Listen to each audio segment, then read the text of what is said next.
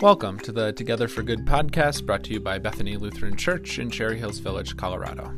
Our episode today is a Bible study that I put together for you all. It looks at 2 Kings, chapter 5, verses 1 through 14. Uh, I'm guessing that's a verse that maybe you haven't spent much time with. It might be familiar once we start diving in, but it's one of my favorites. And I'm recording this one because it has some stewardship themes to it. We're in a stewardship season here at Bethany where we think about all the different ways that God calls us to share from the abundance that God has first given to us. And as we make our way through this Bible study, I think you'll see the ways that this passage connects with that overall theme.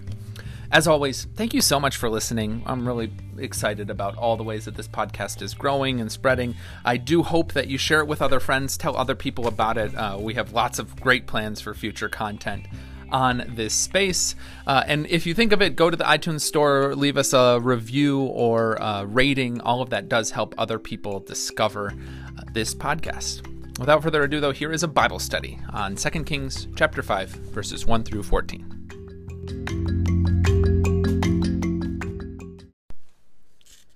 Hello, everyone.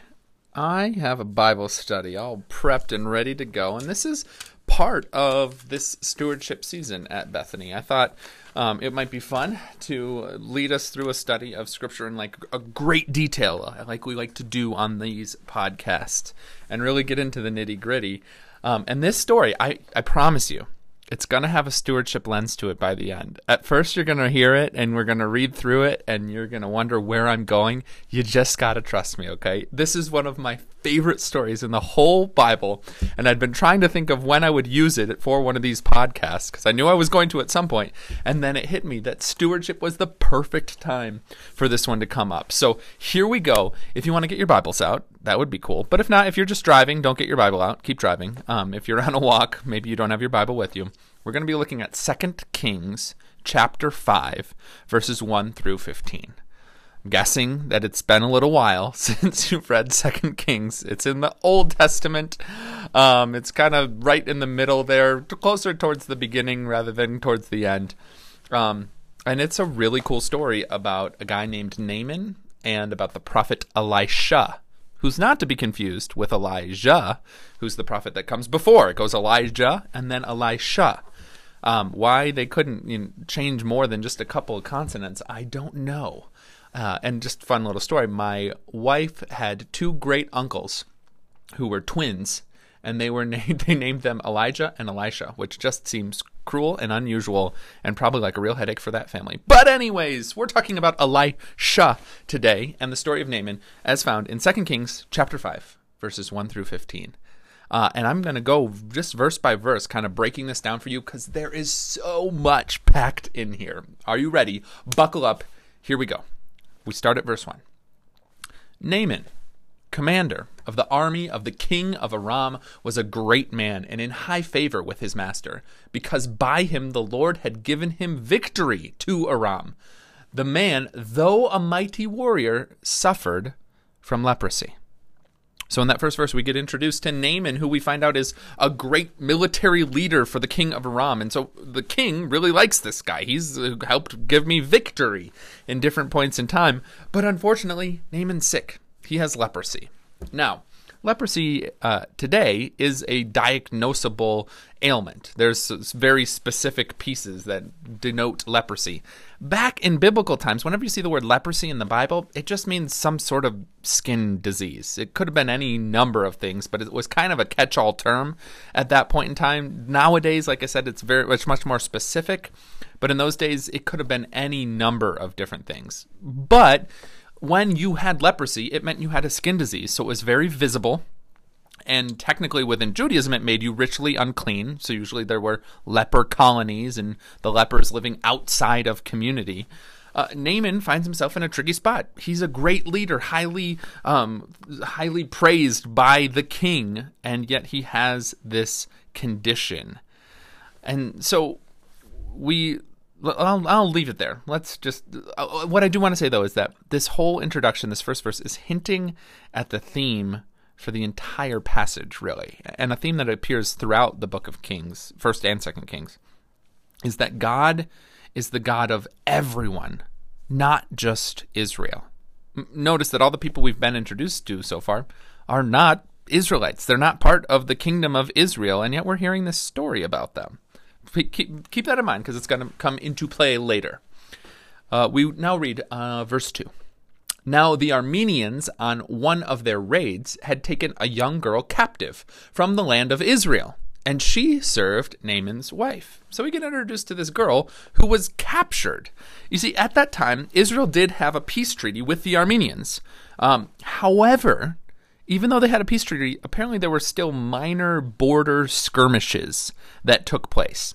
And so it's believed that this girl was probably captured during one of these little flare ups that took place between these two nations, despite their peace treaty. And so we find out that this girl was captured during one of these minor border skirmishes, and now she's serving as Naaman's wife's servant. And she is from Israel. We didn't hear about Israel in verse 1, but we get a mention of it there in verse 2. Okay, moving on now to verse 3 this young girl said to her mistress, If only my Lord were with the prophet who is in Samaria, he would cure him of his leprosy.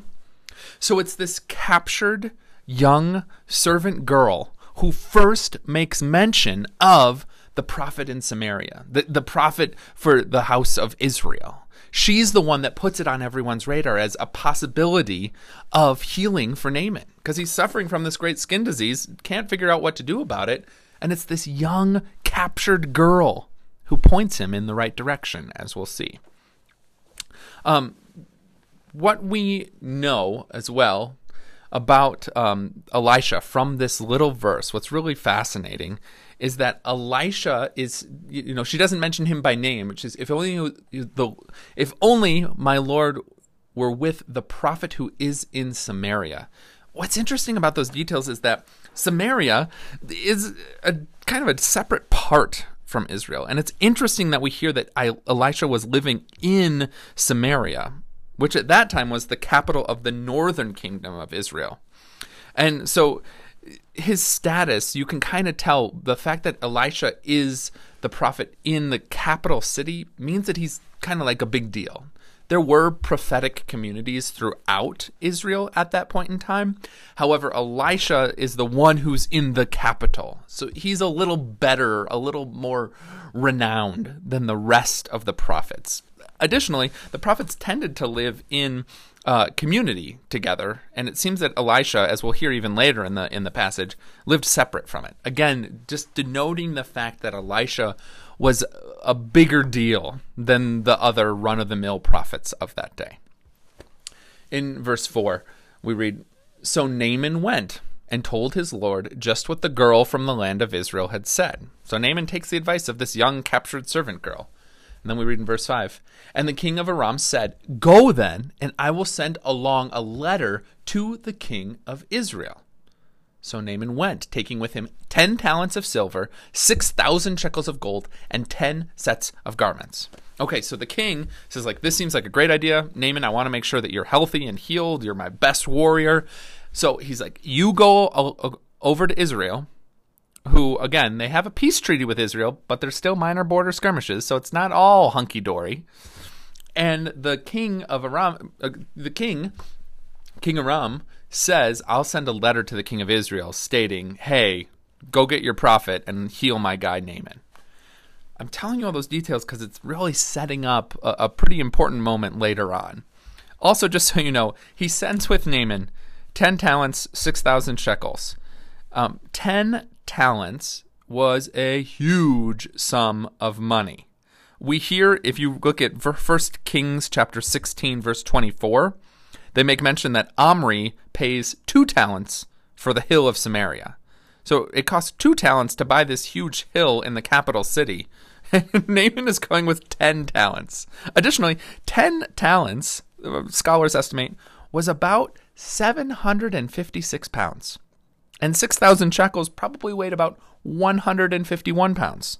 So Naaman is being sent with a thousand pounds of money. to Israel, to the king. It, it, does also just show you how much Aram valued Naaman and wanted him to be healed. If he's sending a thousand pounds of money with him, along with this letter to the king of Israel. Which brings us now to verse 6. So Naaman brought the letter to the king of Israel, which read, When this letter reaches you, know that I have sent to you my servant Naaman, that you may cure him of his leprosy. So the king, in this case, King Aram, assumes that the blessings of God can be bought with a large sum of money. And furthermore, King Aram is putting the whole emphasis and pressure on the king of Israel, saying, like, hey, I'm sending you my best servant, uh, my, my warrior leader, Naaman, and you need to heal him. Here's a thousand dollars that should take care of it. Sorry, not a thousand dollars, a thousand pounds of money. Way more than a thousand dollars in today's terms. And he's saying, Look, I can buy the blessings of God. I know, you know, we heard that you had this prophet who could heal him. Make it happen. Which leads us to verse 7. When the king of Israel read the letter, he tore his clothes and said, Am I God? To give death or life, that this man sends word to me to cure a man of his leprosy? Just look and see how he is trying to pick a quarrel with me. So, this is why I was telling you all those details about the tension between the Armenians and the I shouldn't say the Armenians, the uh, Arameans, that's probably more how it's pronounced, and Israel. There was tension between those two countries. And so when the king of Israel reads this letter and sees Naaman coming with all this money and this expectation of being healed, he tears his clothes with you know, this outward expression of, of anger and grief. He feels like he's being put in an impossible situation. He's being cornered. Now he's responsible for Naaman.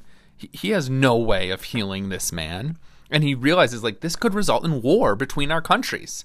If I let Naaman die, the king will use that as pretense to attack us. So you can see what a difficult situation he's put in. Um, and furthermore, a recurring theme, just to pick up on some of the words, the king says, Am I God to give death or life? And throughout the Old Testament, we hear again and again that only God has the authority to give death and life. That's a very recurring theme. You can read it in Deuteronomy 32, chapter uh, chapter 32 verse 39 1 samuel chapter 2 verse 6 hosea chapter 6 verses 1 and 2 as you can see it, it comes up a lot all right and now i'm just checking my notes excuse me the other piece about this though the king of israel in this moment can only think about the big international difficulties that are at stake by being put in this position. But that what he's completely missing is the presence of God that is in his country with him. The king of Israel knows that he has Elisha, this man who is some sort of agent of God, a prophet better than all the others, right? That's why Naaman was sent there to begin with. And so it's a it's a good reminder that that can be our position too sometimes. We miss the ways that God is present right under our nose and right with us. And we think the situation's hopeless, and we fail to realize all the ways that God has brought community around us and, and given us what we need to make it through the day, to make it through the difficult situation. Right? The, the king of Israel here is getting so focused on the pressure of having to cure Naaman that he's missing all the ways that God is still at work. Let's get back to the reading now. Verse 8. But when Elisha, the man of God, heard that the king of Israel had torn his clothes, he sent a message to the king Why have you torn your clothes? Let Naaman come to me, that he may learn that there is a prophet in Israel. See, Elisha is slightly rebuking the king here for not consulting the Lord's prophet and not recognizing the saving presence of God that is present there through Elisha. And so it, this can be a rebuke, as I said, of us as well uh, reading this passage, I'm always struck by how Elisha's words just seem to hit so close to home and, and speak to present situations today. Let's continue with verse 9. So Naaman went with horses and chariots and halted at the entrance of Elisha's house. Whew. So Naaman has to drive his chariot to wherever Elisha is. It's somewhere in the capital city, Samaria, but the fact that he had to drive his chariot makes us think that Elisha, again, is kind of living in a secluded place, just outside the normal, busy hustle and bustle of a capital city. But also, it's a it's a great image to think of as Naaman with his thousand pounds of gold and his chariots and his horses rides up onto Elisha's front lawn. It, by riding directly up to the house of Elisha, Naaman is playing into this common theme in the book of Kings, First Kings and Second Kings. Naaman believes that his earthly status of chariots and horses and money that these are qualifications that will allow him to demand the blessings of God. It's very similar to what the king Aram did as well, sending a thousand pounds of gold in this letter, thinking that that will bring the blessings of God. We see it again with Naaman bringing all this force. Just imagine that, right? He pulls up onto Elisha's front lawn with chariots and horses and all this pomp and circumstance and power and might, as if to say, you know, I demand that the Lord heal me. And in the same sense, we often fall victim in this world and in this day and age to thinking that power and money and status and fame, we think that those will be the things that save us, that'll make it all all right. And we miss the ways that God is present, that God is right there, and that God is all that we need. Okay, we're now on verse 10. Elisha sent a messenger out to Naaman, saying, Go wash in the Jordan seven times, and your flesh will be restored, and you shall be clean. So Elisha's not impressed. Elisha doesn't even come outside to talk to Naaman. Here Naaman is with his grand military parade pulling up onto Elisha's front lawn. And Elisha's like, yeah, I'll just send a messenger out to him.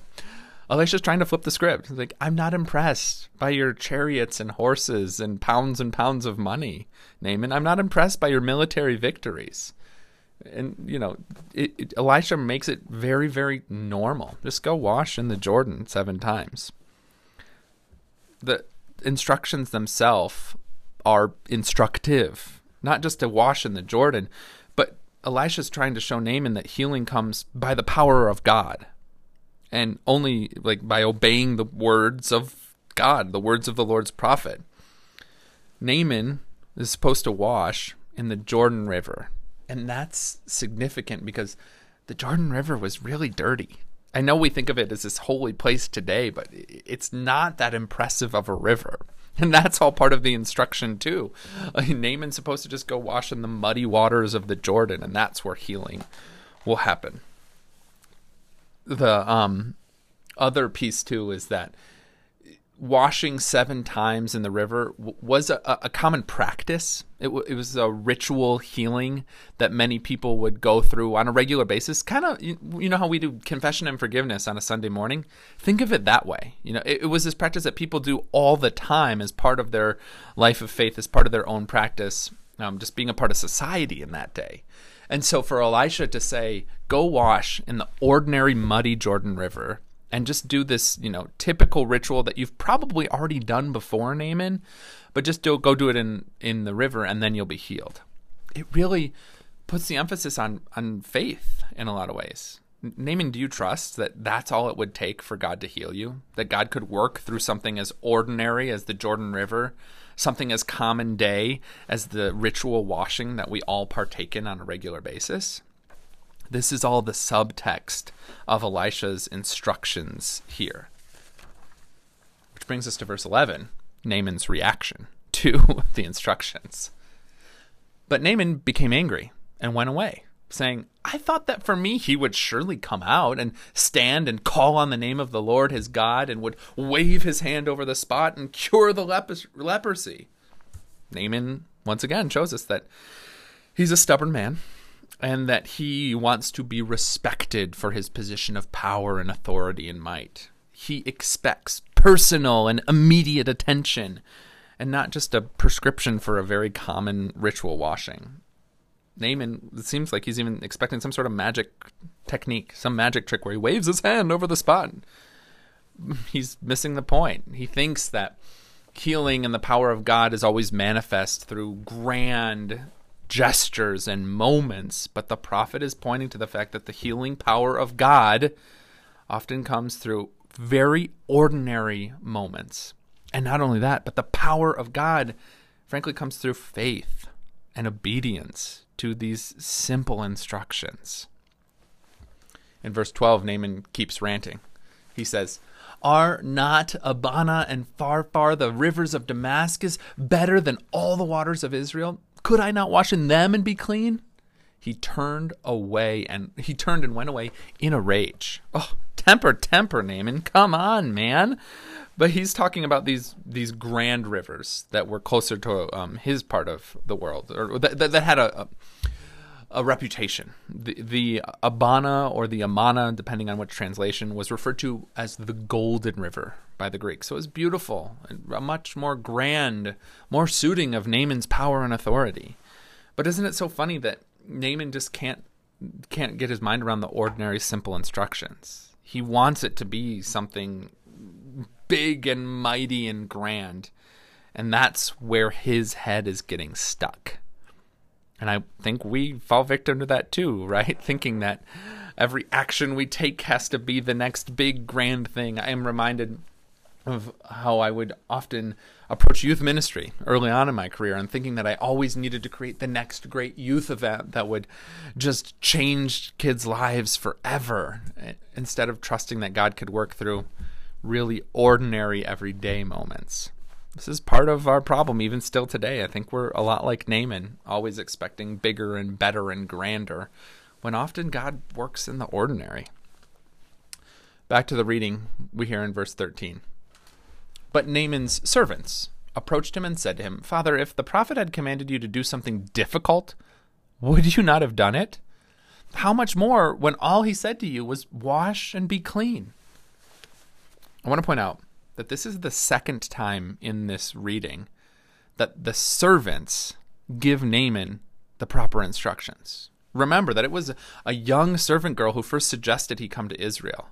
And now it's his servants who are calming him down and helping him to see that, like, hey, right, if it had been something really complex and complicated, you would have done it. So why not just at least try this really easy instruction that Elisha is giving to you? Verse 14 now. So Naaman went down and immersed himself seven times in the Jordan, according to the word of the man of God. And his flesh was restored, like the flesh of a young boy, and he was clean.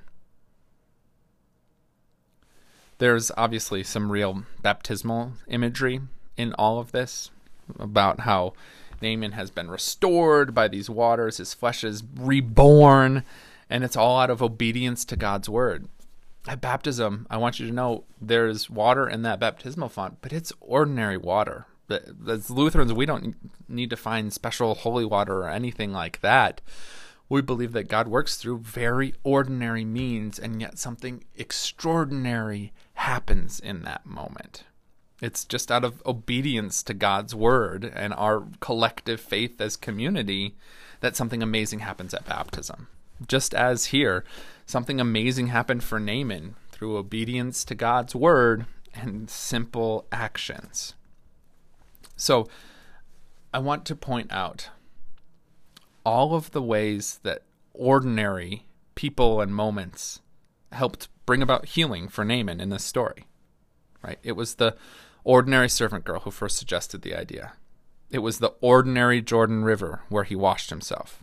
It was a normal, ordinary cleansing ritual that he took part in. It was his servants who, his ordinary servants, who finally advised him and talked Naaman into even trying Elisha's assumption. In the same way, isn't that how our life of faith works?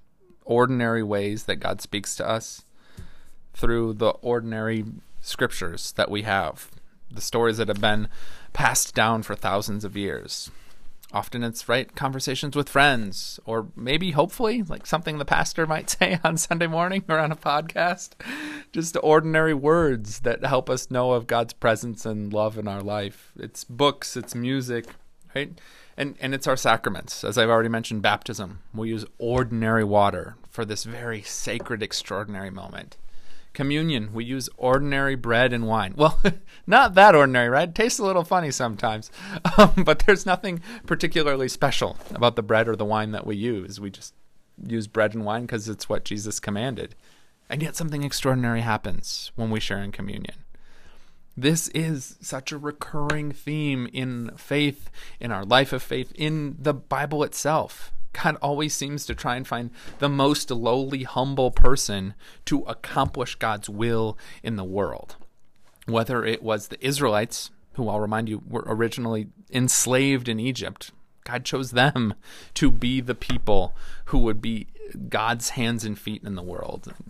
Jesus was born to Mary and Joseph in a stable. Again, something so ordinary, so vulnerable, and yet so extraordinary when we see how God worked through it. So, what in the world does all this have to do with stewardship? I think it's all this theme of extraordinary and ordinary. Just a reminder that whatever we're able to give, God can do something extraordinary with it. All that's required of us is to follow the word of God, to, to do the simple things of, of not clinging tightly to our possessions or to our time or to our talents, but to freely share them. That's what the Lord requires and asks of us is to, is to share what we've already been given. And when we do that, something extraordinary happens. Right? And I think people get so caught up in saying like, "Oh, I have nothing to offer." I, you know, there's there's nothing, you know, so people are so much better at this, that, or the other thing. But that's where we get hung up. That's where we're talking like Naaman. We expect that we need to have some sort of incredible, powerful, impressive gift for God to be able to work through us. No, that's not what it's about. God takes whatever you're able to offer and then does something amazing with it. How often have we seen that play out? Just the ways that our ordinary actions of maybe giving a little bit more or sharing a little bit more, committing a little bit more of our life to this Jesus mission, how that can have such a profound impact on what God is doing in the world and in our church and in our community. I hope that gives you something to think about. Um, I hope it also makes stewardship a little less scary. I think it gets such a bad rap, but all we're asking, you know, all God asks of us is something really, really simple and when we respond to God's blessings with bless you know by sharing our blessings amazing extraordinary things can happen. I'm Pastor Nate. This has been a Bible study on 2 Kings chapter 5 verses 1 through 14 I hope you enjoyed it. Hope it gave you some new things to think about. Stay in peace